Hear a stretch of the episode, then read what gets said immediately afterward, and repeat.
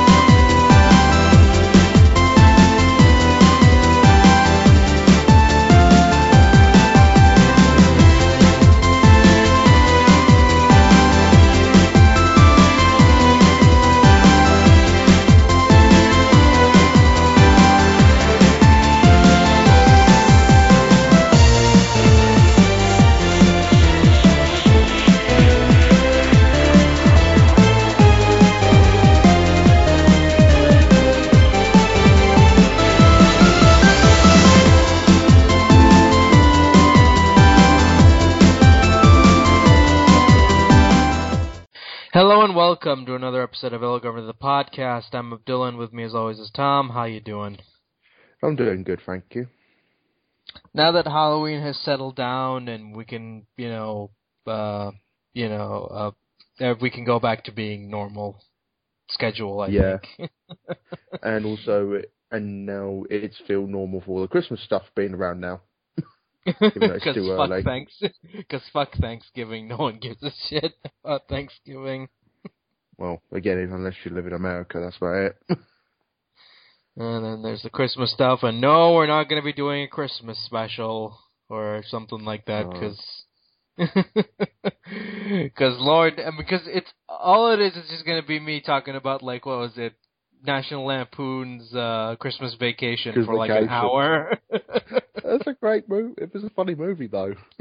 I like I like it. I think it's underrated. I think it's probably one of the Yeah. underrated vacation movies that they came out with. But anyway, uh, for those who are new to the podcast, usually like we spent the first twenty or so minutes talking about Doctor Who.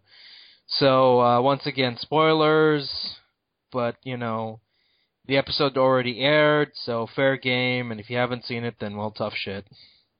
Yeah, pretty much. So what did you think? Um, I really liked the episode, to be honest. I really enjoyed it. Um, it's one of these episodes that really did try to take a lot of risks and did try to do a lot of new stuff. But yeah, again, I think the biggest thing we have to talk about and get into first is um, Missy. It's probably the best way to, to, to start this whole thing off. Missy Oh, I would don't be, should be the master, a female master, a fem- a time lady. So, uh, right. When I saw this, I wasn't expecting it, but still at the same time, I'm like, I don't mind it, but it can really, they can really screw it up in the second part if they don't play their cards right. I just thought it was just a stupid type of twist to go, oh, you know, you need a big twist for the second part, so there you go. Do you think Moffat did it because all, all, all the criticism that he keep keep keep getting from fans and critics keep saying to him, "Oh, why Oh, why can't we have a female why can't we a female doctor?" Do you think that's the reason why he did it? Yeah, I think that's why he did it, because, like, let's go back uh, in time for a year ago when they announced Peter Capaldi as the Doctor, and everyone shit their pants with anger because they were like, oh, why can't he be a female? Why can't he be a female? And I'm like, they already established the character to be male. Like they already established him to be a male. He had a family. He had um, he had Susan. So that would kind of kill the purpose.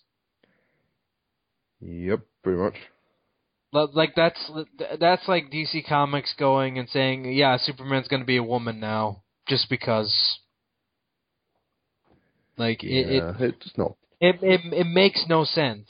Like it but with the master I I don't have a problem with it because again, he's not the, a character that you see that often. Like he yeah, he, true. I mean, he the only time he ever became the main antagonist for the series was back in the Pertwee era, and that was it. And the only Yeah. reason he became a big player in that is because the producers loved uh, Delgado's performance so much that they would write him into stories when he there was no need for him to be there. So you will have Yeah. stories with him just being there for the sake of it because they loved him so much. Yeah, and they brought the cat, and they loved the character so much they brought him back throughout all Doctor Who's um, time um, time period with all the different incarnations of the Doctor.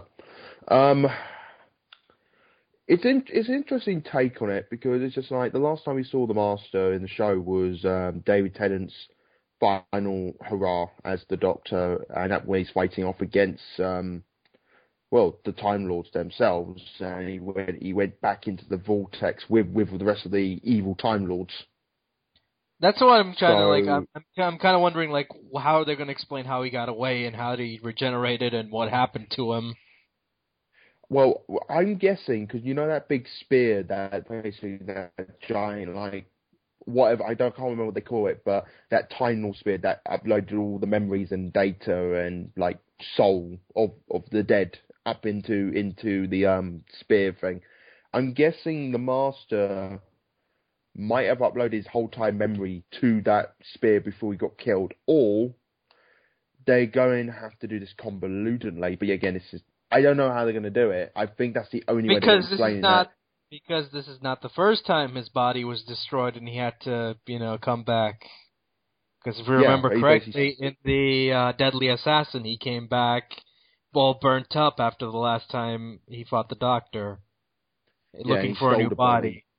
Yeah, Yeah, he stole the body to gain himself a new. Yeah, it's like it's interesting that they brought him back in this sort of manner, and um, it's curious to see when they're going to when they're going to go with it, and how they're going to play this off because it's just it's something new. I wasn't expecting. because because because that's the thing. It's like with the Master, he they never wrote him as an evil Doctor. Like it No. was, they said that he was a Time Lord, but he was not. Never really. Like No. you know, they would they would change because again, he would go around possessing bodies. So it's, like his it's cle- it's it's clear that he his his biology functions in a different way compared to compared to the time to um to to, to the doctor. But at the same Yeah. time and, and another another thing you got to remember is when they brought him back um in the end of time he was resurrected. Yeah. But something went wrong in the resurrection and he got all crazy and shit. Yeah, and the, the way I look at it that way, it's like um, the the relationship between the Doctor and the Master is very Sherlock Holmes slash Moriarty. It's the best way to put it. In that sort of sense, you you know what I mean? yeah i mean that's you know Yeah. he's the main he's the closest thing to a main antagonist the series has Yeah, and he it was done interestingly. Yeah, they brought him back now and again um, over the course of the period of time. But this is one one of the most unexpected ways to bring him back. And he, as him coming back, he looked like he's been building up an army of the undead, which are being turned into um, Cybermen. which, is I'm kind of happy. I'm kind of happy with that because finally Moffat is using the Cybermen properly. He Oh, yeah. finally got what they should be and what they shouldn't be. menacing, cold, and emotionless. Yeah, they are Which robotic zombies. That that's pretty much what they are. They're robotic zombies. hmm It was done really well with and it was like when I went into this, I thought, okay, this is going to be primarily a Cyberman story, but no, it turns out it's going to be a a master story. Weirdly, we're we're featuring the Cybermen, which I don't mind at all, to be honest. I have no problem with that. I mean, it's it was a really good episode. I mean, yeah, a lot of people gave Clara shit, and I kind of understand why, but I I really I really like that scene with her and the Doctor at the volcano. I really like that scene. That was really good acting between the two of them. Like I said before, and I'll say it again, uh, Jenna and Peter have like great chemistry together.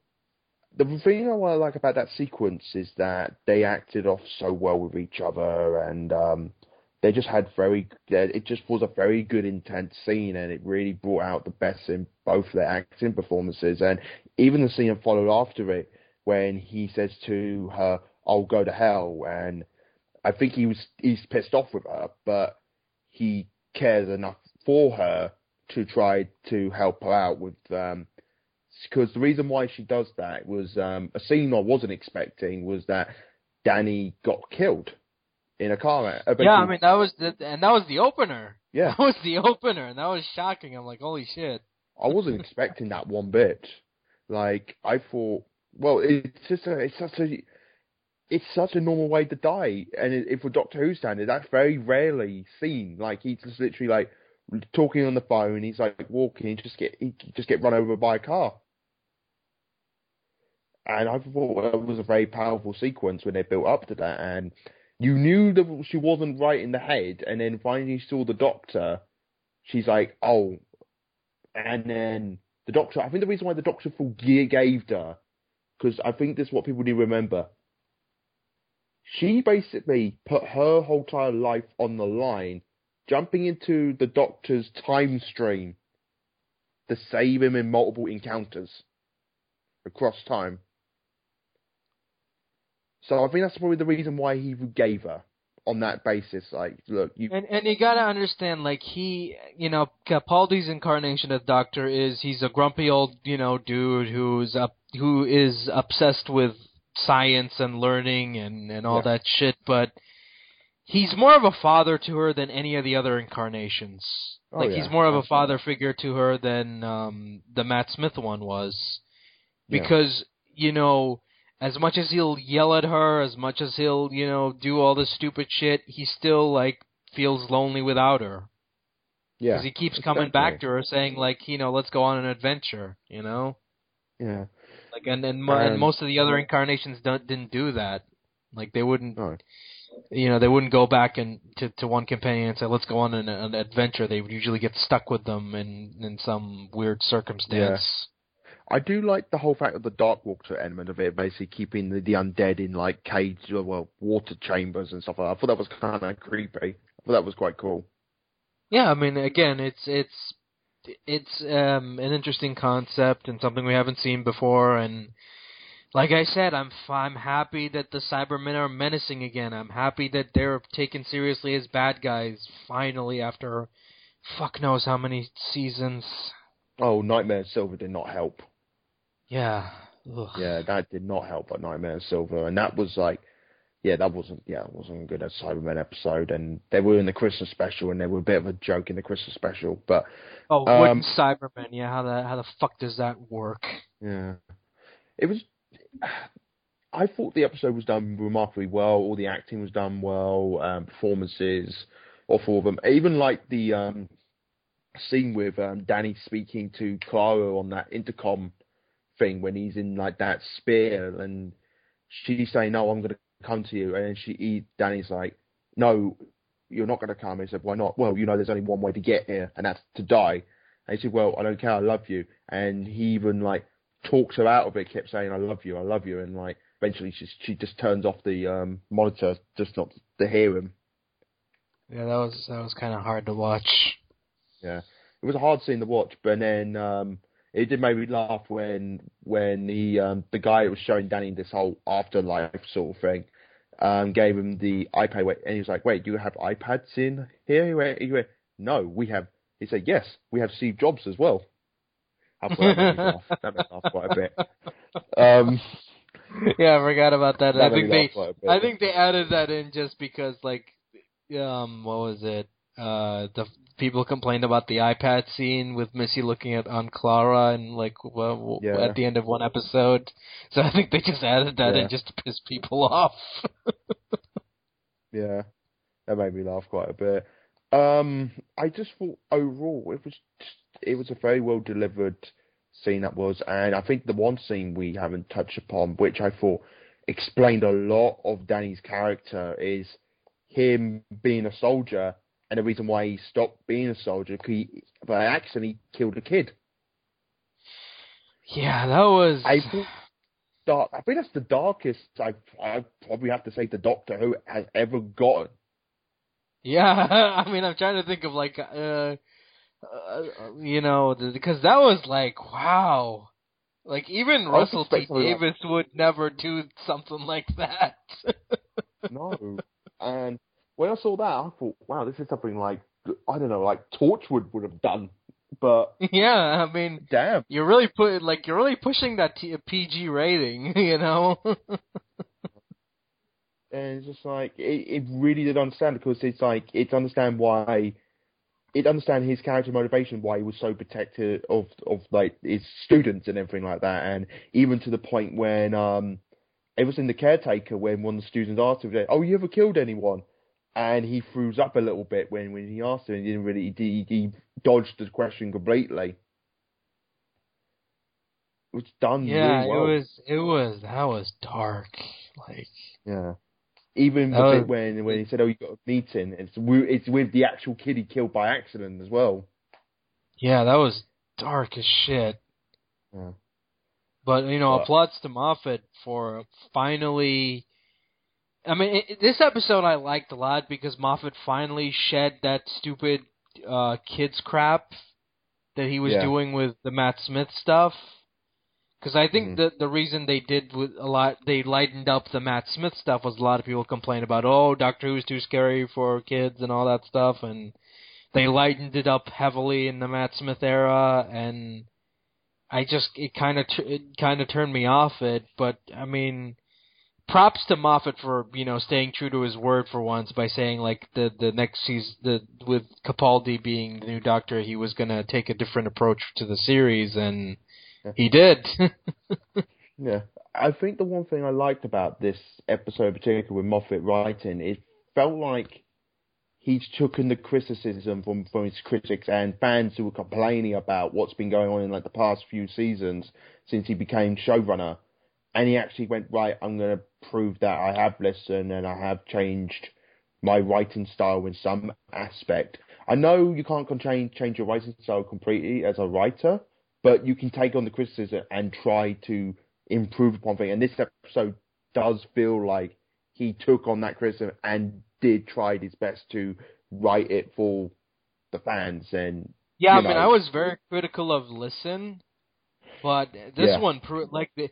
And I've always said this. Look, I've always said this. Moffat is a good writer. In fact, I mean, Mm-hmm. and I just, to me, I was more mad at him for because you know he's a good writer, but he just didn't try with the Matt Smith stuff. He just did not try enough because, like, I remember, I remember he wrote the gas mask episode for the the Christopher Eccleston run, and I love that uh, story so much, and I think that yeah, ever since then he kind of fell into a deep rut in, in with his writing, and um, you know, he did. just he never did wrote some recovered. good episodes. He just Yeah, never he really fully. did. Um, yeah, when when he was with like um, doing with Russell T Davidson as a writer, I thought some of his episodes were brilliant. Like "Girl in the Fireplace" was really good. Blink was another very good episode as well. He did. He written. Yeah. And this has proven that why I like those episodes because they were very well written and strong. And even after when I watched this episode, this episode was about 46 minutes long. And once I was done, finished watching it, I thought, I was like, wait, that's it? That's the end of the Yeah. episode? the pacing was really good in this episode. It went by quick. Yeah, there was there was no filler in this one, like because I mean, Oh. one of the complaints I had with like Mummy on the Oriental Express was like there was some a lot of filler scenes that kind of just dragged the the Yeah. episodes. But here there was none, and I'm Mhm. like, holy shit. Absolutely, yeah. I mean, no, I really I like agree. this episode. This is this is one of my favorite stories so far they've done, and I hope they don't fuck it up in the second part because this, this first part was really good, really good. Yeah, it's just again they have to play their cards carefully now because this is it, this the I mean this the this is the thing I like about it this episode. They built everything up. They left it on like a bunch of well three cliffhangers this. One of them is um Clara's stuck in the room with the Cybermen about to break out break out for the chamber you had all the Cybermen about to attack London and you had the reveal the Missy saying that I'm the master to the Doctor and it's like holy sh- shit, and you're just like, you want to know what mm-hmm. next.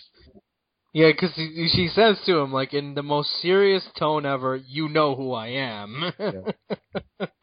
And he said, well, I can't, ca- I call myself Missy. Missy is short for mistress. You know, I can't call myself the master. And the doc's like, oh shit. Yeah, it's like his worst nightmares just come back. and no, I- I'll say it now. Uh, five stars from me. Yeah, Five star here. episode. Yeah. Yeah, same. First one, uh, episode I've given five stars to, and it's the finale.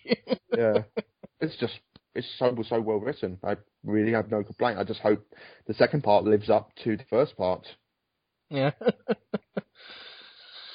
so yeah, um, Capaldi's great. Hope he um, stays for more than these seasons because it's a damn shame if he just did. Because I know there are a lot of rumors about him like only staying for one season, and I hope that's not true because he's really good. Yeah, He's really good. absolutely. Yeah. um. Yeah, that's it for Doctor Who news. What's so? What are we moving on to next? So, um, Marvel announced a lot of movies, and we need to get through these as quickly as possible because there's a lot to go through. Oh yeah, there's a lot. Yeah, so bear with us, people. I mean, there's going to be a lot to talk about Marvel movies, and of course, spoilers for uh, the movies you haven't seen. Yeah. So if you have not, if you have not seen any of the Phase Two stuff, then stop listening right now, because you know, Yeah, we probably are going to go into detail on some stuff. Yeah. um, first one I want to talk about is um, what was it? Uh, they they announced who was going to be playing Doctor Strange, which was Benedict Cumberbatch. So Well, the funny, funny thing, they didn't announce that at the press conference. Basically, it's been confirmed, but I think they're going to officially announce it at um, San Diego Comic Con. yeah, but it, we we know yeah, it's we know. Yeah, we know. I think even Benedict Cumberbatch, he has even gone on record saying, yeah, he's doing it. Yeah. Of all the choices they've done, this is probably the most obvious choice they picked for a role for a Marvel character. But yeah, again, it's like one of those things. Like sometimes the obvious choice is the best choice. And to be honest, who at this point can do uh, Strange? Because he's a because he's a tough role to pull off. Like he really is. And again, Benedict Cumberbatch, he's a very, very eccentric actor with his acting style. And when I see him at Sherlock, I thought, yeah, I can, I can, I can see why. I can see why Marvel would like him for Doctor Strange. Hundred percent. Just uh, kind of wondering how what he would look like with a beard, though. That is a good question. Yeah, I, I, I think he could pull off the beard. I think he can pull off the beard. Because there was a lot of rumors about Joaquin Phoenix, and as much as I love Joaquin Phoenix, I think he's a fantastic actor. No, he's not Doctor Strange. I'm sorry, because Joaquin Joaquin Phoenix is one of those guys who's very tough to work with. He has been known to be very choosy with his roles. Yeah, and very picky on what he says in the. Yeah, and and and um, I remember back in the when the Master movie came out with him in it, and the critical reception for that wasn't as good as he had hoped. He just was pissed at the critics for saying his performance was terrible. Yeah. And I'm thinking to myself, you don't want that kind of guy on your on your um roster. Yeah, and that's probably the reason. Yeah, it's probably the reason. Probably a good reason why. Because you don't. Because this this this the reason why um they didn't get um oh what's his name the guy who played the Hulk in the original Incredible Hulk film Crystal Norton is his name Oh, Edward Norton. yeah Edward I Norton mean, yeah yeah him because he was picky when he did the Hulk film I think he did a rewrite as well himself. He's very picky Yeah, on what he does. because and and and um interesting story for those who haven't seen Fight Club and how how fucking dare you not see Fight Club because that's an amazing movie that everyone should see before they die. hmm Um, if you have the DVD of Fight Club and you listen to the commentary, he comes off as the most up up his own ass guy ever. Yeah. Like, uh, um, what was it? Brad Pitt and uh, the director David Fincher are having fun shooting the shit, and he's like, "Can we talk about the scene, please?" And I'm like, oh, "Fuck off." Yeah. It's, Comes off as a picky douche in that commentary. Yeah, he's. I've heard stories about him. He's difficult to work with on some projects, and i that's the reason why they got. Uh, oh, Mark- I mean, he le- he left because of money. Like that. That's that's the reason why. Yeah. He's like, uh, they weren't paying me enough to do this, and I'm like. Well, you gotta realize that um, they're paying a shit ton of money for these guys. I mean, I think Sam Jackson get paid is is the most paid actor out of all of them. I think he got paid. I think he got paid like out of all the films he's doing, he got paid like ten million up front Yeah, for for essentially because he did he did um, he did um, Iron Man one and two, and then after Iron Man two, he signed on to do seven more films. Seven more. And I think I think I think the the biggest difficulty for them was getting him on board because you know uh, uh, Jackson is a workhorse. It's it's you know Yeah. it's public knowledge he's a workhorse, but again he's like the most expensive actor right now, and they were kind of worried like were we going to be able to get him to sign on to to, to do all, all these movies? and I think he fell in love with the role, which is a good thing. I think that's the reason, one of the reasons why he signed on to do that many roles. He he loved playing the character.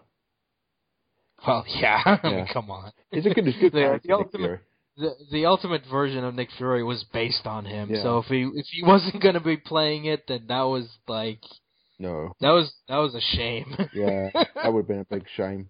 And the, and and, and uh, the timing was right because like uh, Nick Fury was always been a middle aged guy. Yeah. And like Jackson's in his sixties now, but he Yeah. he still looks good for a guy in his sixties. Yeah. So. well, the thing was when they got him on onto the film, you got to remember it was back in 08, so Yeah. so it's hard to believe in four well four years time that be that Iron Man one would be ten years old. Yeah. So, yeah, just keep that in mind, people, when we talk about that. Um, I think it was just it was just done well. You know, it's just like they they had they had the right thing, had the right people to get in on the projects, and I heard that they had to pay him a little bit extra to make them let him have him cameo on um, Agent Shield for one episode. Yeah. Like they had to pay out. I've I've heard it wasn't a lot, but they had to fork out a bit of money to get him to do that one appearance outside the film contract thing. And again, Because I remember, like back back when they first started, they went up front in the press conferences and said, "Look, we aren't going to get any of the Avengers people on here. We're not going to have any spectacular special effects but we are because of uh, because of like budget. You know, they fr- they up front said budget reasons. Yeah.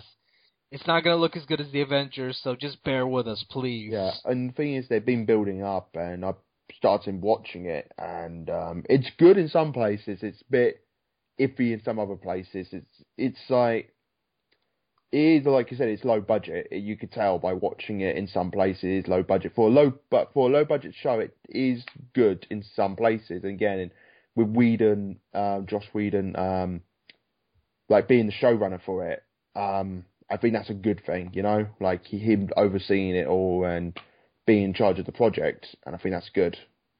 Uh, I think season two is a lot as a heavy improvement over the first season because Yeah. the first season was just yeah. Yeah, season two did not get in. Well, no, season one did not get interested after the whole Hydra thing kicked off. Yeah, because the first couple of episodes are a pain to sit through, like because they were always Yeah. like, "Skylar, do something! Skylar, save us!" yeah, Because we're incompetent. Sky, you're the one holding the team together. God damn it, just a oh. And then it's uh, yeah, it was. It's just Agent Shield is is a decent show. They have had some cameo appearances from people who've been in the show or who end up going off to be in the films. So I thought that's quite good. Like um, they had um, Samuel Jackson turn up in Nick Fury in one episode. Which his cameo was quite funny, by the way, which I thought in the show with him just losing his shit at Coulson and um, the other one I, I thought was quite good as well was um, they had um, Lady Sif. Oh, what's her name? From Asgard, the Asgardian. oh, oh yeah, I, I don't remember her actual name, but she she showed up on the show. Um, So they got her, and and also they introduced a um, guy, um, Def. What's his name? The guy that played Gunn from Angel. He oh, Deathlok. Yeah, Deathlok. So they introduced him on the show, and they got Mockingbird for season two now, and Mockingbird looks really good. The only thing she's missing is a mask, but I'm not really too fussed about that, to be honest, because they got away with Hawkeye. Hawkeye essentially is the ultimate version of Hawkeye with his look. Ah, I just miss that classic outfit so much, though. Yeah. Well, they might give him them. Well, they might give like, at least. I mean, I miss it in the. I mean, I miss. mask. I miss it. I miss it in the comics. I don't miss it in the movies, though. No, the movie was just you just look at it you're like Jesus Christ. But um, yeah, yeah, I think with Mockingbird, if they give her like some yellow goggles to wear at some point down the line, I thought I would be like, yep, okay, yeah, I can accept that. But um, yeah, Agent Shield was a good good show. It's worth. Uh, worth anyway, watching. back back to back to the movies because we got sidetracked talking about uh, Agents of Oh, Shield. sorry. Um,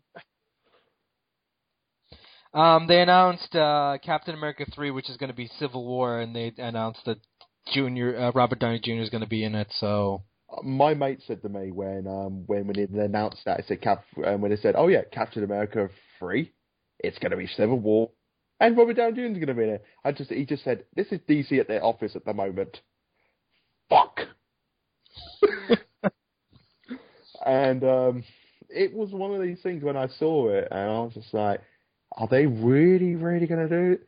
And it's like been rumored for a while that oh, Captain America 3 might be Civil War. And I thought, are they really going to do that? Are they really going to? And sure enough, they showed the title card and it said Captain America Civil War. I thought, oh my god, they're actually going to go through this. And sure enough, it's going to have mul- it's going to have a couple of heroes and heroes in it, and one of them being Black Panther and Iron Man. Which I'm kind of happy for because it's like the only standalone movie that is actually a crossover, Yeah. which is something I've been begging them to do because like Well, they've kind of already, you know. well they've been building it up with Iron Man and Captain America. They're going to duke it out at some point. Like they've been building that up for a while, and um, even in the Avengers film, they did not get along well. And even in um, the first Captain America film, like Captain America did not get along with um, Tony Stark's grandfather, Howard Stark, at all. So they've been building up slowly over the course of the time in the film. So, and I think everyone wants to see those two duke it out. So far, we've seen it was quick. It was a quick scene anyway. It was like Thor getting a fight with Iron Man very quickly, but that got broke up by Captain America. But I think people want to see Captain America and Iron Man fight it out ever since Civil War came out. Like, like I'm a big supporter of Civil War. I really liked it. I just felt that it didn't end well, and um, it's cute. It's it's going to be good, and it's going to introduce Black Panther, so we get to see him for the first time. Do you think we're going to see him in in the costume in the film, though? I don't know. I think they're probably going to save that for, The film. um, yeah, because it's kind of pointless to have him show up and he's like, "Yep, I'm Black Panther." So, well, well, the thing is, Captain America three is the first film in Phase three, and it is the um is going to be the film to get him get his shield back, and it makes sense to have Black Panther in the film if Captain America is going to get a new shield because he needs vibranium. Yeah, and he comes. I would just see him like come in and say, "Hey, here's your shield," and I'll be off. Like, it's probably going to be like a cameo at best.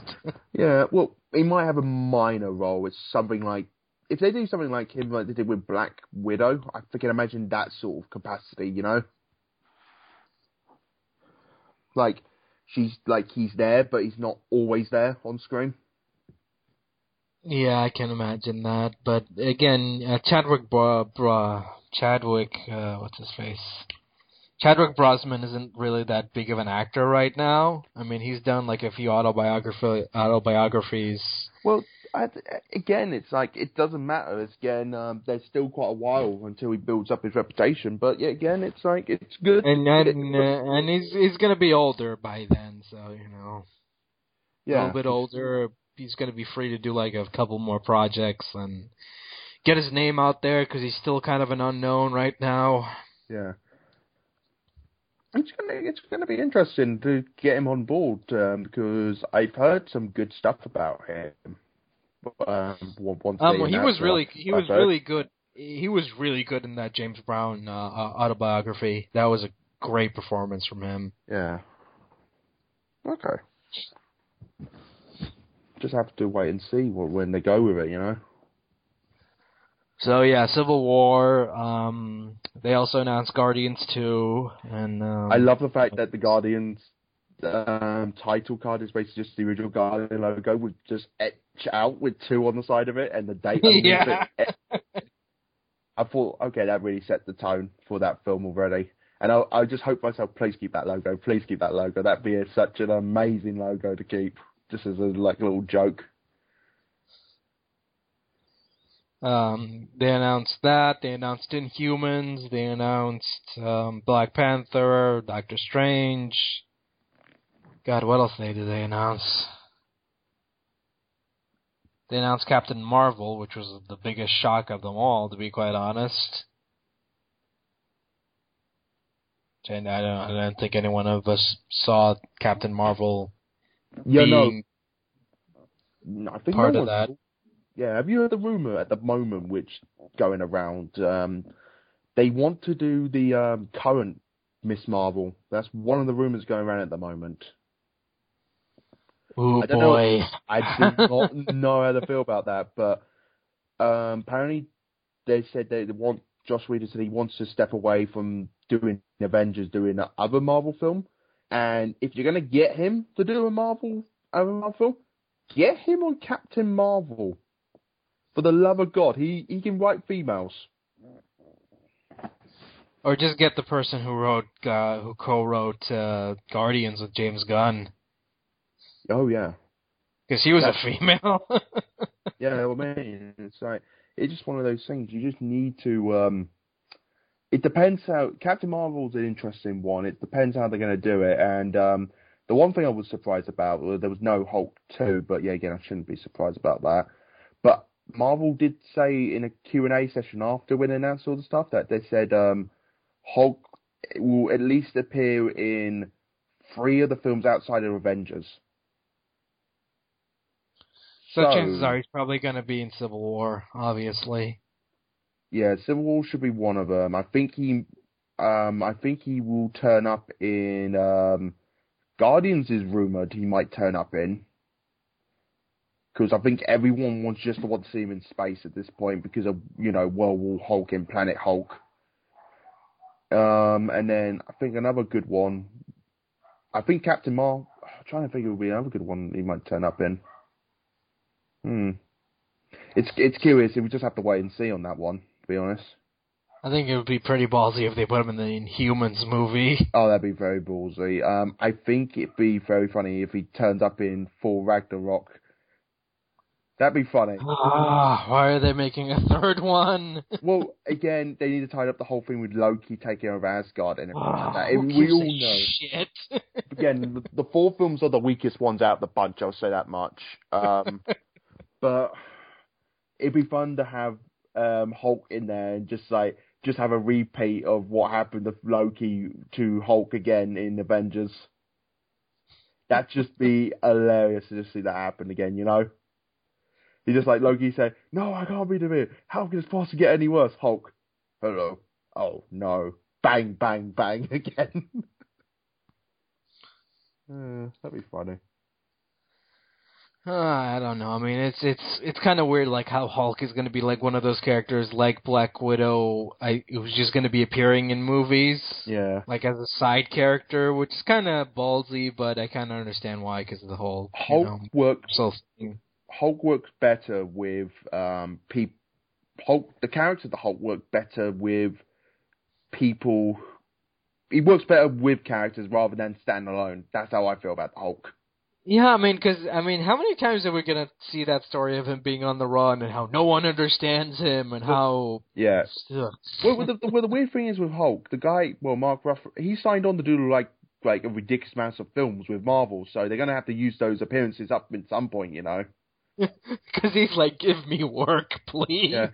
Well, My career's in the shitter. well, in um, well, this is the thing with him is that um, he's been training with Andy Serkis for him for Age of Ultron, because Andy Serkis is in um Age of Ultron, and um, A lot of people think he's gonna be Klaue, so you know. I wouldn't mind that. He do looks like him, and um, again, apparently he's been working with him very closely on the motion capture stuff. Because again, Andy Serkis he perfected the technique of acting with mocap and stuff. Oh yeah, I mean he was Caesar in Planet of the. Um, Caesar, King Kong, um, Gollum. yeah, Yeah. Jesus. So he perfected it. So he's probably the best guy to work with with the mocap stuff if you're going to get anyone else, you know. Because that's the thing that that he, that um mocap is the only thing I think that keeps CG from looking fake. Yeah.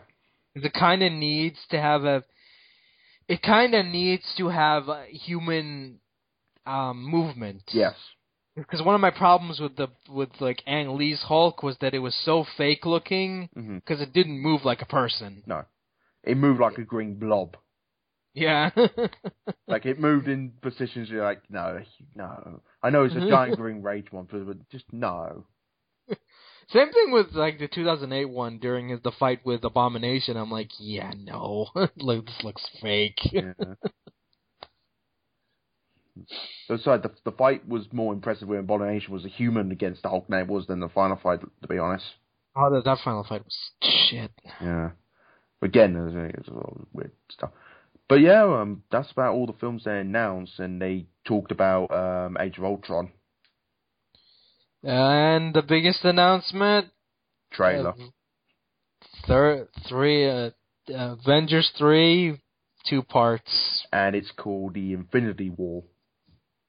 Holy shit! And also, this is weird. It's like, have you noticed slowly they started making all the announcements? Like, I know, like they said the Guardian's going to be in it. I know, but the fifth said that Drax, um, Batista's people said, oh yeah, um, Batista's going to be returning, going to be in um, the Avengers three as Drax. And the most recent one, they said Loki and um, oh, who who's the black guy in the Thor film? Who, uh, H- Heimdall. yeah, both of those two have been announced to be in the third Avengers film. So this sounds like it's going to be an all-out brawl between, between the heroes against this one guy, who's probably going to be turning up with a massive army as well. From the look of things, see, like he's been building this up. So I'm curious, and also it's two parts. Yeah, that that's what shocked me. I'm like, oh shit. Well, Robert Downey Jr. He's not signed on that many films left. So, do you think he's going to bite the bullet in the first part? Like he's he's going to be the hero to get killed? Well, there's a lot of rumors going around, like you know, they were like, you know, Robert Downey Jr. is getting older, and they introduced in the comics um, his cousin, who, if you follow the comics, is Iron Man 2020. Mm-hmm. So you never know, they might replace him. Yeah, it it could happen, could happen. But I think he might bite the bullet in um in a, in the third Avenger film, the first part, because that'd be such a. I think the way they should do that is basically make the first part feel like the Empire Strike Back, like all hope is lost, that sort of thing. Like it's like they like at their bitter ends, wits, and they they they got owned. It's probably the best way to put it. You know. I think that's what I'm, the feeling I'm getting from Age of Ultron, because Age of Ultron looks like that turning point where everyone's. I guarantee you, once Age of Ultron finishes, everyone, the, the Avengers are going to disband, and Oh, yeah. everyone's going to turn on Tony. Everyone's Yeah. going to turn on him. I think it's going it's going to be um, because again it was that famous story that was written. It wasn't I'd, I've never read it myself, but it was called um, Avengers Disassembled, and I think this is probably going to take a, add some adaptations from that in the um, Avengers Age of Ultron a little bit when they all disband and go their separate ways. Yeah, because that looks to be the turning point of of Tony and his you know greed and and him saying I want to build Ultron to help people, but then Ultron turns on them, and it's like we can't take that chance anymore. Sorry, Tony. Yeah, I think this, You know, I I think this is the thing going to be interesting with Ultron is that I think the first half of the movie is going to be about them taking down Hydra finally. yeah, 'cause they need to, to to fix that subplot. Yeah, I think that's going to be the first half of the film, and then just around the time the second act of the film starts, well, we get introduced Ultron in the first act, but by the second half, Ultron just turns. I think he gets infected with something involving Hydra related, which gain make him gain his own own impers- his own artificial intelligence. Like he becomes sentient, and he just turns on everyone.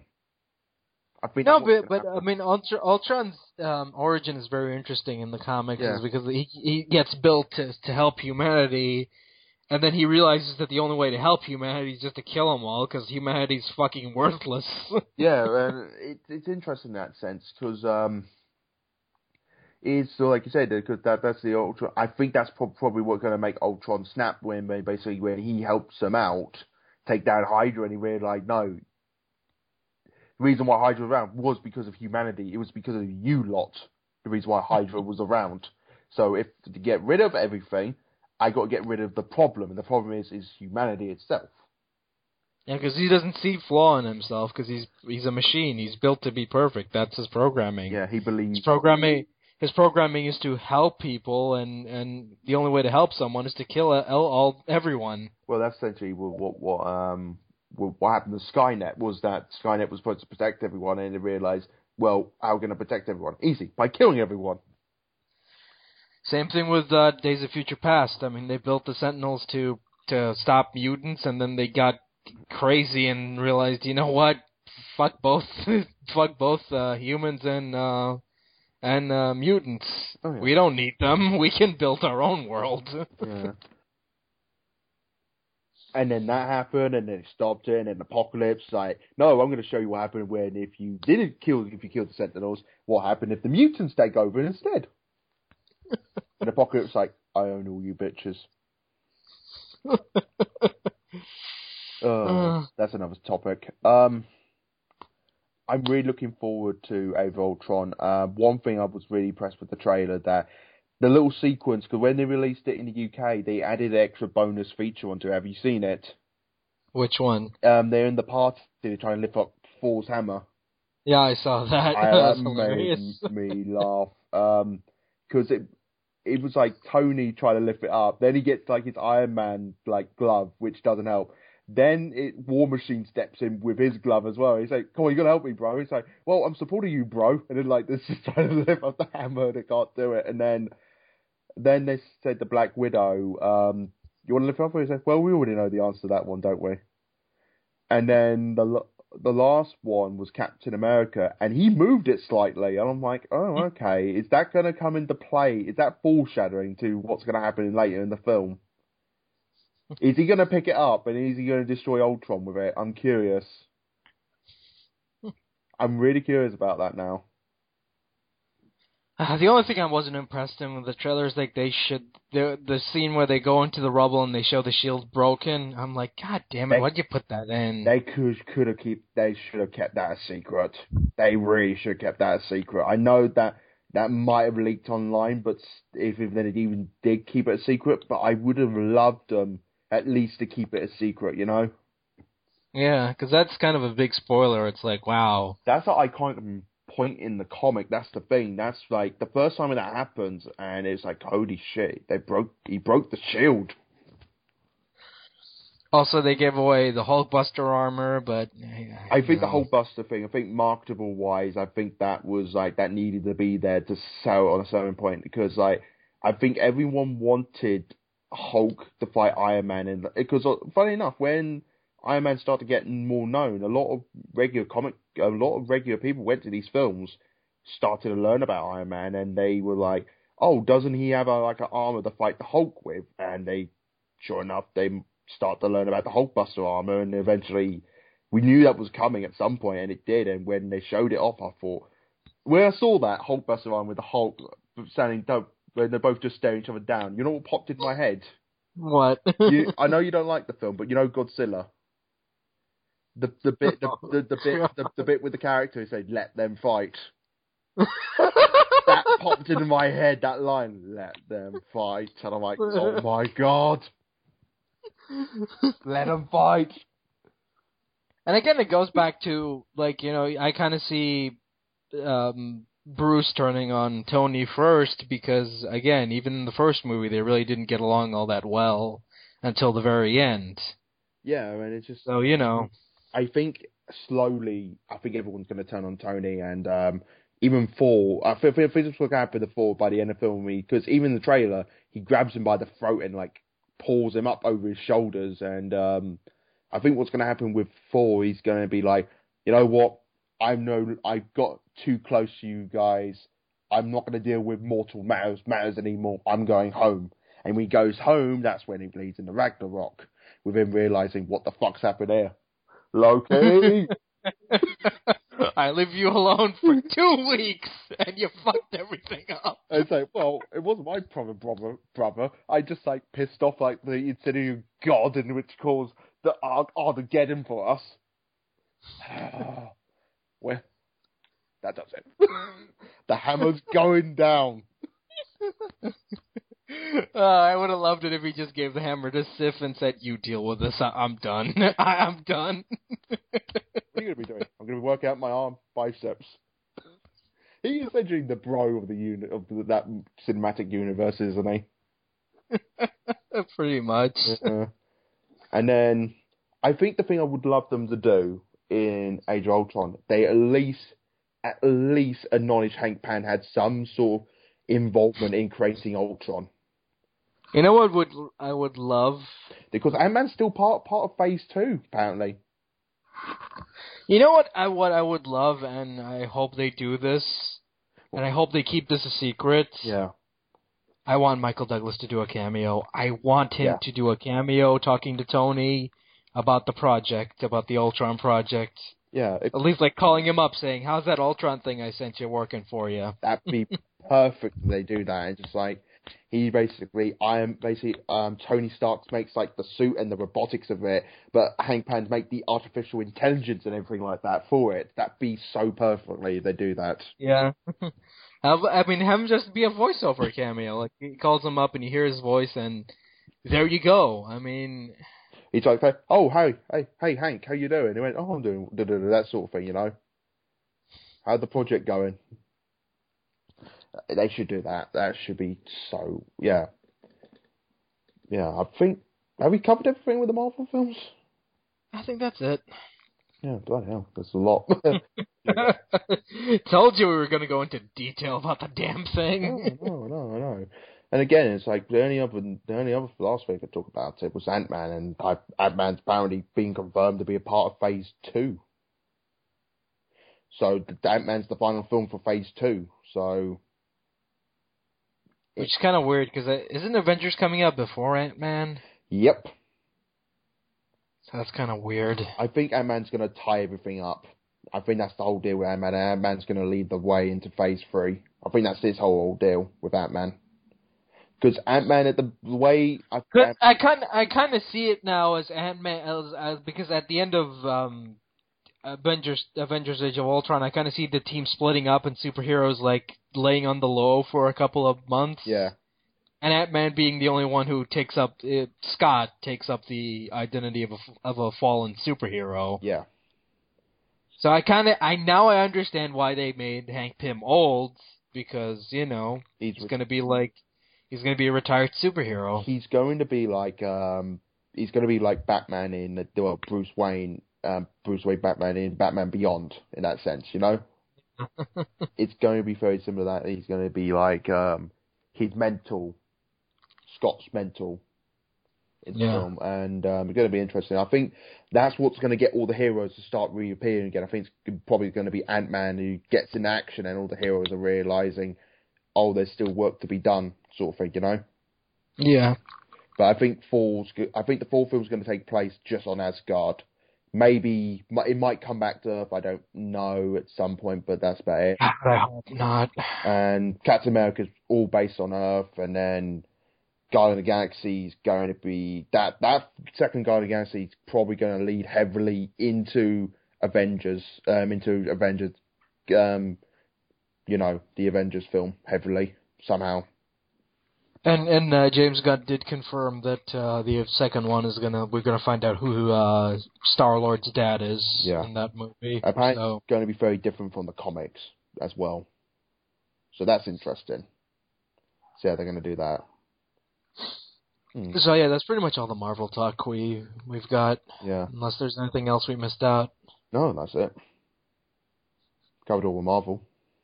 Oh, there you go, Marvel stuff, and uh, Lord knows if if with this podcast lasts as long as this, these movies do. Oh, very nice. Um, Because they've planned this shit out until I'm 30. These movies are going to be made until like I'm 30. Keep Oh. that in mind. oh yeah, same here, same here. Um, so we're going to be like 30, 30 year old fucks on the internet talking about Avengers. Yeah. So yeah, Avengers. But um, I think the other thing that I, I think the other thing we need to talk about. Um, you said you wanted to talk about some wrestling stuff. Yeah, we kind of need to bring it back because again, sorry people, this this week's been kind of slow, and outside the Marvel stuff, and we already covered that. There wasn't bit there wasn't a lot of news to really talk about this week. No. So outside the Marvel stuff, th- th- that's kind of it. So if you don't want to listen to the wrestling stuff, then uh, you can stop here. We're done. But if you want to continue on, you know, by all means. So listen. Yeah. Um, so the first bit of news you want to talk about is to do with Kurt Angle. Uh, remember a couple of po- uh, podcasts ago when I made the joke about Angle joining up with Jeff Jarrett's organization? Oh, good, yes, I remember.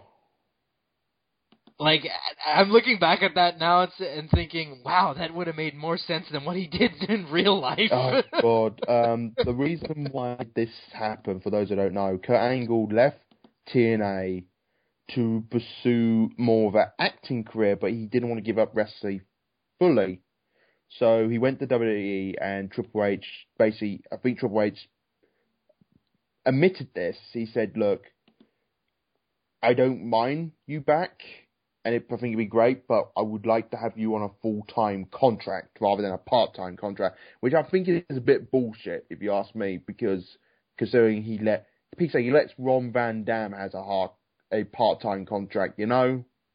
Yeah, I kind of think that's kind of bullshit with Angle saying like, oh, you know, they wanted me for a full time contract. I'm like, wait a minute, they already have like Jericho, RVD, and Brock Lesnar on part time contracts. So why the fuck wouldn't they put you, put you on a part time contract? Yeah, it's I, that that if me the wrong way. I don't know if I'm guessing WWE only did that because I think they're desperate for getting some talent in, you know.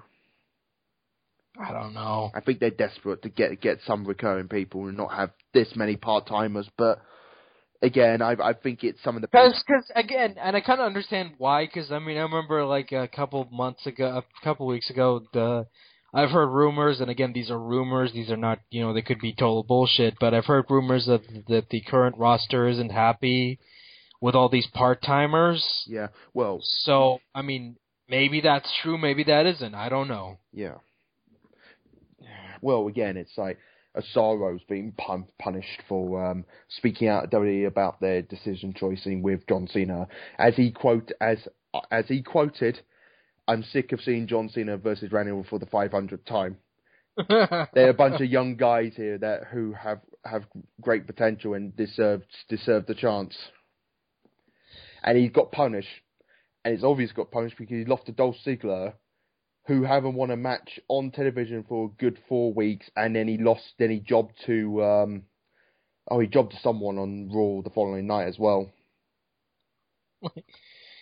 I can't remember Ah, actually, but it wasn't. A good I. I, I, I, I, I haven't watched like fucking Raw in- for a while now, so I don't even know what the fuck's going on. um, it's getting Like I, I know, I know, uh, I know the results of Hell in a Cell, but uh, other than that, I haven't really given a shit about Raw to, to care that much, to be quite honest. to be honest, there were really only two good matches on that card, and that was well three if you count the surprising the Divas match was enjoyable. And no, I'm but generally being serious there. Um, and then Goldust versus the Usos again. But the problem is, I've seen that match so many times now; it started to get a bit stale. And um, the only other good match was the main event, which was um, thank God it was Seth Rollins versus um, Dean Ambrose. and then John Cena felt like they, him and Randy Orton was just repeating their match, their final match um, from 09 in that Hell in a Cell. Just ah. spot by spot, you could say, yeah, a lot of this is reused stuff. And I think I, I'm going be surprised if you count all the matches they have on Raw, SmackDown, in developmental training, and pay per view. I think they mu- must have hap- happened to wrestle nearly a hundred, nearly a hundred times. And keep that in, and keep in mind, like Hogan has had matches with Macho Man once Yep. uh, in in his WWF career, and the and the Warrior once in his WWF career, and both of those matches were WrestleMania matches. Yeah. Compare that shit to Cena and Orton. Well, they were wrestling back in OVW, back in the training development, when John Cena was known as the prototype. yeah, I mean Jesus. So that's what I mean. They've been wrestling for a long, long time, and it's just like really. That's the reason why Cesaro made that comment saying that, oh, I don't want to see them wrestle for like the 500th time, and hmm. sure enough, WWE's like, what did you just say? I can imagine Triple H basically just walked in there. And what did you say? Just holding holding his shovel. so yeah, going back to Kurt Angle. Um, Kurt Angle, they didn't give him a part-time contract. He re-signed with TNA because TNA is like, oh yeah, yeah, we give you a part-time contract because he wants to. yeah, never mind the fact that we. we Fuck Never mind the fact that we're ne- never mind the fact that we're fucked at this point, and anyone who signs with us is fucking out of their mind. They still have not got a new television deal. yeah, did you know? that- Uh, and here's the crazy thing about TNA: they've recorded all their episodes. Yep. Like they've recorded all their episodes a year in advance, and now they're just airing repeats. It's getting really. I again, I think they're gonna end. They're either gonna have to downgrade to like the the like Ring of Honor or just close up shop. Like they're done. Yeah. And, and that's what shocks me about Angle wanting to stay with them. I'm like, you do realize the company's in the shitter right now, right? Well, I, feel, I can imagine for Angle, he's just like, well, I'll get some extra money out of it.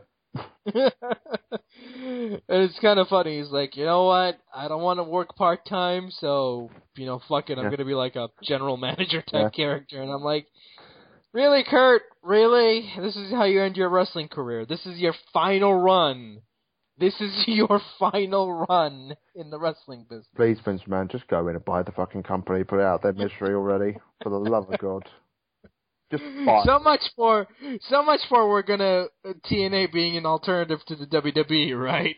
well, remember when we talked about this back aeons ago when Hulk Hogan walks out on um walks out walks Dixie and Dixie's like holding onto his legs while he walking out the building. I, I'm telling you, man, that book when it comes out, the rise, the rise and fall of um, TNA, TNA? that got to be the front cover, man. that got to be the front cover of the book. the Rise and Fall of TNA by Eric Bischoff and Vince Russo. Oh yeah, and and basically you have Hulk Hogan like hugging Hulk Hogan's leg at the like the, the front cover, and then on the back you got the um you have like two pictures. You have like the Joker sting, and then you have um oh god, what was that really bad thing they had um they had in TNA?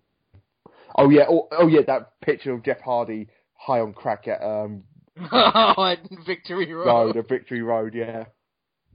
I mean, when fucking Sting jumped ship, and he was there with, from with the company since 2004. No, 2000 and yeah, yeah, 2004, yeah. Yeah, I mean, when he jumped ship, and he's been one of the lo- most loyal people on the company for years. You know, there's a fucking problem. Well, this one, I mean, I um when when I saw AJ Styles left, I thought, yeah, they're in trouble. They are seriously are going to be in trouble now because like he's been the most loyalist fucker out of all of them. He's been there since day one with TNA, and he he he left. Also, like Spike doesn't really need um TNA anymore because they got like Bellator MMA now. Oh yeah, they do. And I actually saw, Yeah. saw that, I actually saw that episode. That I thought, oh, this is actually quite good. It's different. Yeah. you know, and it's much better than it's kind of it's kind of better than the UFC because at least they book like regular shows as opposed to the UFC who just does like one pay per view event every fucking month or so. Yeah. So I, I'm I'm I'm really curious about it. I'm I'm really really curious to see where they're going to go now with TN, um, TNA. I think I think someone. How how gut wrenching would it be if Jeff Jarrett just buys TNA? How gut wrenching would that be? it's like, well, you know, Dixie, I had you had your fun, but I funded I founded the company, and it's about damn time I take it back. Yeah. and also, by the way, Dixie, I'm co-buying it with Will Arnett as well because we we're going to reenact our Super Bowl classic free stage chamber sort of thing, and we're going to have this lookalike guy look like DDP in the ring with us. I saw that recently again. Oh my god, that's such a horrible pay per view. oh. I love how in the cages, like one of the cages is like the guitar room, and and, Yes. and Schiavone and Schiavone goes on commentary. He's like, Jarrett is the master of the breaking of the guitar, and I'm like, what skill does it does it take to have someone break a guitar over someone's head? That is true. You know what's funny about that is that I get to rewatch that match anytime I want because WWE Network's finally coming out to the UK um, on the third of November. So, you know, I can rewatch that match or any WCW moment at my leisure as I want now. For only nine ninety nine. Oh, they actually um, apparently um, they got rid of the stipulation, so you no longer have to do the ten month um, commitment contract. You can quit anytime you want. So they've basically gone very net, Netflix style with it, and they also, um, I think for the UK price, I think it's only going to be like six, like eight pounds or six pounds ninety nine. Hmm. So in American currency, currency, yeah, it will be um, the same amount of nine ninety nine. Oh god, the WCW memories are gonna be coming back. Oh god. God. God damn it, Goldberg! You was only post you were supposed to grab the baseball bat and punch out the window, not to say. And also, who who fucking idea to put Billy Kidman in the main event with Hulk Hogan? oh my god, I love that promo where he comes out and he talks shit about Hogan, and I'm like, yeah, and who are you? Yeah, it was actually it was actually Hulk Hogan driving the jeep that time. oh, who was driving the jeep? Yeah, Oh, I love I love the some of the things where they they they pan out it's a white jeep, but then they zoom in it's a black. how can you do that? Oh my God, how can you muck that up? And it was really funny. uh, Goldberg, why? Oh, Sid Justice when he got his car. No, Goldberg, no, no, damn you, Goldberg, Goldberg. That was that's one of the most funniest things I ever saw Sid Justice ever do. Well, apart, apart from breaking his leg in the ring, but yeah, but um, yeah. Oh my god, that was, that was WCW. Around the time when Vince, I think you knew it, it was dead in the water by 2000, and it just got funnier and funnier. And Oh, I oh God! Uh, we gotta talk about this now that we're on a roll about WCW. Um, Oh, did you see the Did you see the Bash of the Beach 2000 moment with Jarrett and Hogan? yes, Like where he just like, and and Hogan like nails the fucking company with his promo. He's like, you know, it's bullshit like this is why the company's in in the shitter right now. Yeah. oh Like, and I'm like, you nailed it. You nailed it, Hogan. Yeah. You fucking nailed it. have you seen the video that recently came out? The interview um, Vince Russo about that. Yeah, I saw that. I thought, my God, Vince Russo. I got to say one thing to him. You may not be as good you are as writer, but my God, you can talk around people uh, fucking well. You played Hogan in your hand very, very well. and I just love the fact that basically just he basically just told Jeff Jarrett that. it just made me laugh. They said, "Oh well, you if you want to play this real Hulk Hogan, this is what we have to do. It's that I go there, I tell Jeff you're not going to do the deal. I tell him he's probably going to go mad and everything like that. And oh, it's a great interview. By the way, if you haven't watched it, it's up on YouTube. It's a great interview spot with him talking about Bash to the Beach. Um, and it's basically, so I'm going to tell him just lie down there and everything like that. And keep in mind, the only two people that knew about this whole stipulation were Vince Russo and Hulk Hogan, and I think Eric Bischoff. Yeah, Eric Bischoff was the third person who knew what, what was going on. And um, and sure enough, um, the whole thing played out, and um, it went mental. And everyone had a go with Vince Russo about it, and then Vince Russo went out, and apparently they spoke to the head of head of talent. Uh, what was it? The head head guy of the television network.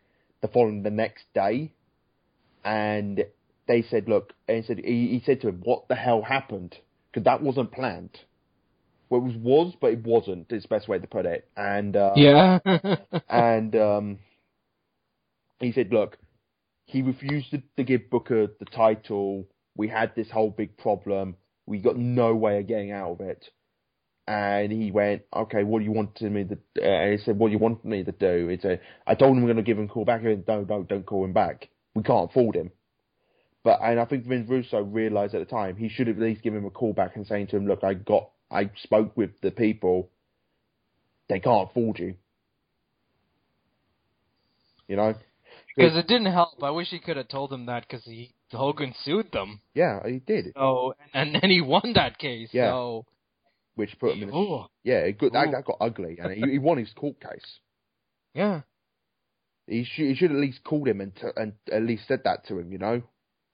Could Yeah, at least- because again, with with the plan, he told him like, you know, if this was really real, like you do what you do that, you walk out, and don't worry, you're gonna come back like li- next next night. But he didn't. no, Yeah. it went very, very pear shaped, really, really quickly.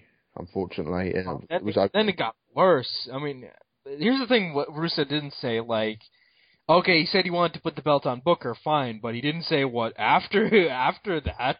yeah, where Jarrett's ego took over and he had to win the belt constantly because you know fucking Jarrett and his fucking ego with him because Vince told him Austin Jr. and Vince told him like you know you're never going to be a main eventer you're just going to be a mid carder Yeah. and they were right yeah, they were right. yeah Again, for, for most of the shit I give, I think a lot of people give Vince Russo. I think Jeff Jarrett's a lot worse than Vince Russo. yeah I mean because because yeah that that story Russo said might be true but he did he left out the Jarrett part Yeah. where after that Jarrett went power mad because he's like, "Oh, Hogan's not coming back. I'm taking over. It's gonna be me, all about me. I'm gonna be, I'm gonna be the top heel. I'm gonna be like the leader of the new NWO and all this shit." And it just went down the shitter like, ugh. It got ugly, and it's just like you just watched it, and you just just like Jesus Christ, how? Why is this happening? And then Russo came up with the brilliant idea. You know what? Put the belt on me, because you know we need we need that. You know, uh, WWE put the belt on Vince for a week. I'm gonna do it for. I'm gonna do the same thing. Oh. gonna-. Well, at least it's not as bad as putting putting an actor on it. Oh wait, that shit that did happen. I love when he won when da- when David Arquette won that belt, and and the commentary team was like, "What's Hollywood gonna say? What's Courteney gonna say?" It made me laugh because like, like um, there was like a promo they filmed like actually um, I think it was at one of the studio lots um, and they had um, Courteney and Arnett basically talking back stay outside Kurt studio. Russell. Yeah, Kurt's awesome guy. He said, uh, "You the WCW champion?" Ha! And he just walked off, and he grabs the steel chair and chase after him. And I'm like, "What the hell am I watching?" Even as a kid, I was like, I, "What? What's happening?" I mean, when he won that, I mean, you watch that, uh, and it's kind of funny. He won the belt on Thunder, not Nitro, Thunder, which was their equivalent of SmackDown. Oh, you remember? You remember the pay per view, the super fuck you um, DDP move? You remember that um, Super Brawl? Oh my god! And he basically he turned heel and he basically laid down for Jeff Jarrett to him get the title. yeah, that was that was Yeah. garbage. I think the only good thing that came out of that whole there were, during that year there probably was only good only two good WCW champions and that was um, Booker T being the main one and I think Scott Hall was all, all right as as WCW champion. And you want to know who won the belt? Uh, who was the final WCW champion before Booker won it and went to the WWF? Who? Scott Steiner. Yeah, that mean. That's what I mean. There was only good. There was only good two good champions in 2000 and 2001, in my opinion, of personally. Also, fun fact: the WCW title changed hands uh, in 2027 times. Yep. Yeah, I think even I think even Sid Fish. This was the weird thing. 'cause when Sid Vicious won it, they played him off as a huge baby face, and it, it worked. But then when Vince Russo came in, he was like, "No, we need to completely clear up this mess. We need to push the younger guys." And they he took the titles off everyone, the current title holders. At Oh, that the time. reboot that was that that was terrible. Yeah, Where they brought back Bischoff and Russo, and they were like, "We're gonna do this new thing. It's gonna be like the new guys, the new blood versus the Millionaires Club." Oh, the Millionaire Club. That was terrible. Oh, you- it was. Oh, you mean when Kevin Nash is in the ring and basically he completely destroys the whole entire um, Young Tanner roster in literally flat of five minutes?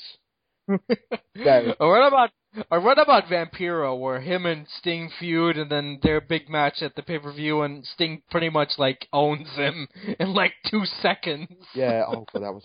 Oh, you mean the whole gas truck? Ma- oh god, setting them a fire match. Oh, buried alive match as well. That that was so stupid. oh god. or what about here's one of my favorite ones. Remember Mr. Perfect? Remember how how WWE talks about him being a legend and all that shit? Yeah. They had Shawn Stasiak take his gimmick and Perfect jobs to him clean at a pay-per-view. He jobs to him clean. Yep. Great booking. Oh. Fantastic. Well, this is what happened when you had Vince Russo a head writer, and then you had Kevin Nash as the booker.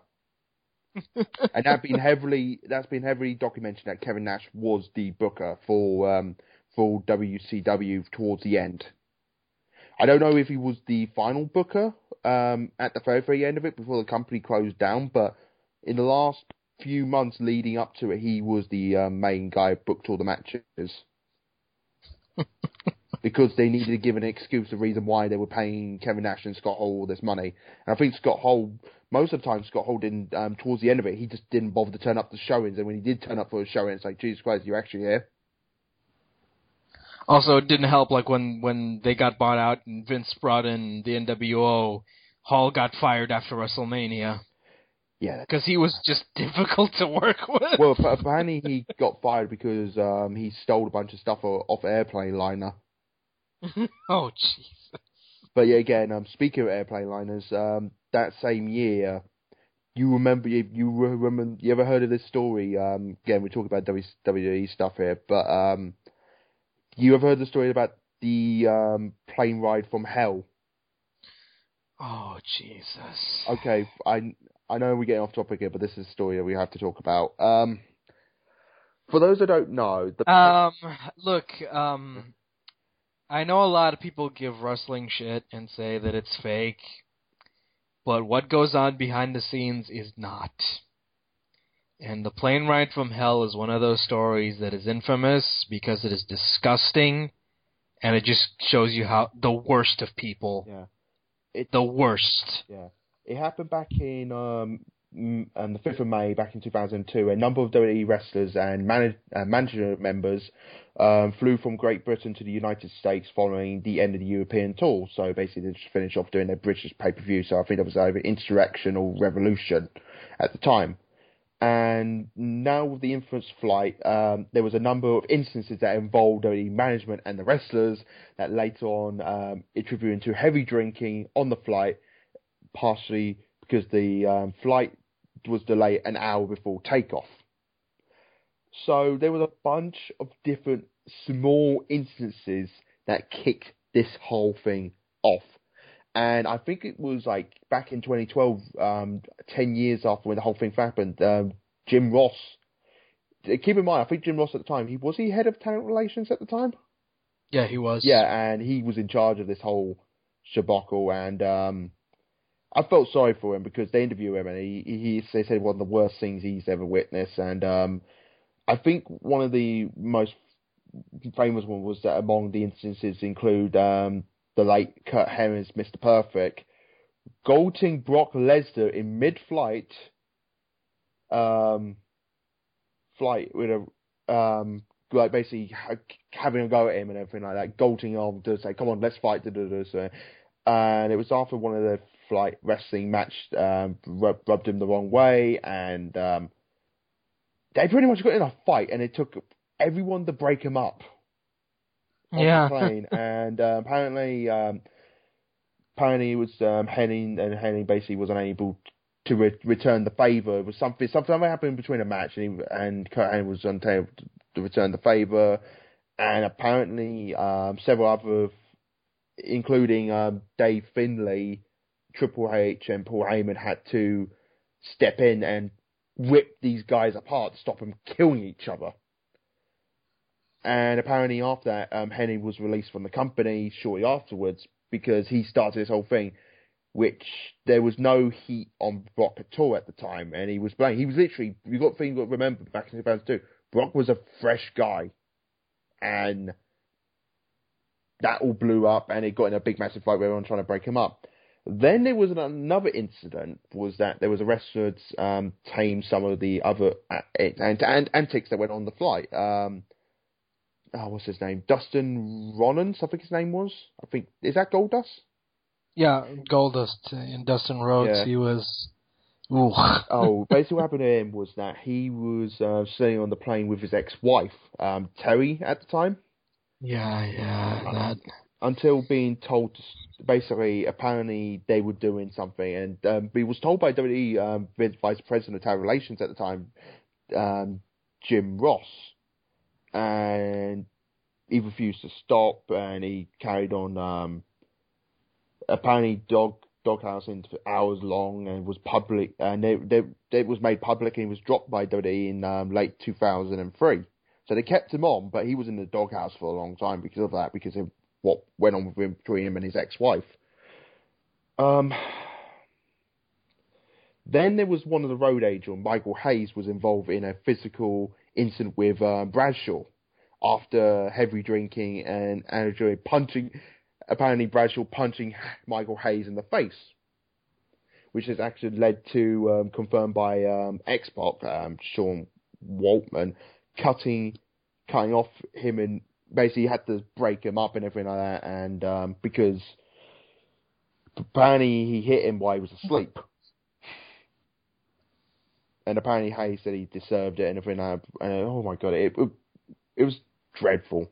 To be honest, Like I said, I mean that that's the story that just goes to show you like the worst of of of humanity, and like the worst of the stuff that goes behind the scenes. Because because again, like you know, you gotta realize that these are people, and you're always gonna have. I mean, I hear stories of wrestler court Mhm. where every time a new guy fucks up, they have to be taken to wrestler court. Where it's it's again, it's a mockery. It's just basically the old guy saying, you know, you do this because you you know you fucked over, you fucked us over and whatnot. I mean, it's disgusting. Really is. Yeah, and um, the thing was that um, Jr. got a lot of the brunt of this heavily, and I know some of the wrestlers did get the brunt of it because some of the wrestlers got released because of the incident, but you got to remember he got huge, huge bollocking from Vince because when that plane landed, my God, Vince was fuming over the whole situation when he heard what's happened because he wasn't on he wasn't on that plane ride. Yeah. So it goes to show what some wrestlers get up to and what happened when situations get out of control. And um, sure enough, um, it's interesting to see that some of these instances were caused by, like I said, the older wrestlers, the veterans. Weirdly, like that's the thing. I mean, you hear stories. I mean, I've heard stories like when new guys come in and they fuck up, you know, they're gonna get heat from, you know, the the, the veteran guys. yeah, yeah. It's like of what I mean with, with Mr. Perfect having a go at Brock Lesnar, and again, it took um, it took um, Finlay, Triple H, and Paul Heyman to try to break those two up. Well, but no, apparently the whole- it was it was Finlay, Triple H, and Paul Heyman that had the whole Brock Lesnar back from killing Curt Hennig. Yeah. and again, keep in mind, Brock Lesnar, huge guy. And keep in mind, he this was back about over ten years ago, so you, so you know he was a lot younger. Not to mention, eh, this was at that point, sadly, when they brought Hennig back, and he was just wasted. Like Yeah. he was just out of it. He, he, you know, you can tell by watching his matches during that era that he was not into it anymore. He was drugged out of his mind, and just useless. Yeah, Just fucking useless. Like he was just there just for a paycheck, and fine, I don't blame him, but you know, I like I said, I gave Jeff Hart, Jeff Hardy a lot of shit for showing up and intoxicated at at that event, and I'm gonna give Hennig shit as well because he came out intoxicated to some matches, some of his Yeah. matches during that time, and his match with Edge on Heat, that was awful. yeah. That was fucking awful. hmm Like he starts going out of the ring mid midway and starts fucking around, and you can tell that's not part of the script because you know I just looking at him like, what the fuck, man? That's not part of the spot. Yeah. You know, the one thing that made me laugh about this whole incident as well with the plane ride from hell is that um, Ross Jim Ross also noted that Scott Hall was on on on on the um, flight as well, but apparently he slept through the whole entire ordeal of the flight. Yeah, that's what I find so funny. It's just like the one guy you expect to cause trouble. He's like, nope. fuck. He's like, he's just fast asleep. Go all the way back. I can imagine he just woke up. He's like, hey guys, how was the flight? I don't know why. Just like, he's like, yo, he's like, yo, Paul, how was the flight? Flight. don't ask. Well, shut the fuck up, Scott. Yeah, exactly. Yeah, I can imagine that was the whole. Yeah, I can imagine that. uh, uh, it was funny listening to him when he did a Hall Hall of Fame speech because he did talk about some funny stuff about him and the Kliq. oh yeah, it's good. And yeah, I think we rambled on long enough, and that, that's pretty much all we got time for. Thanks for listening, and we'll see you all later. Bye bye.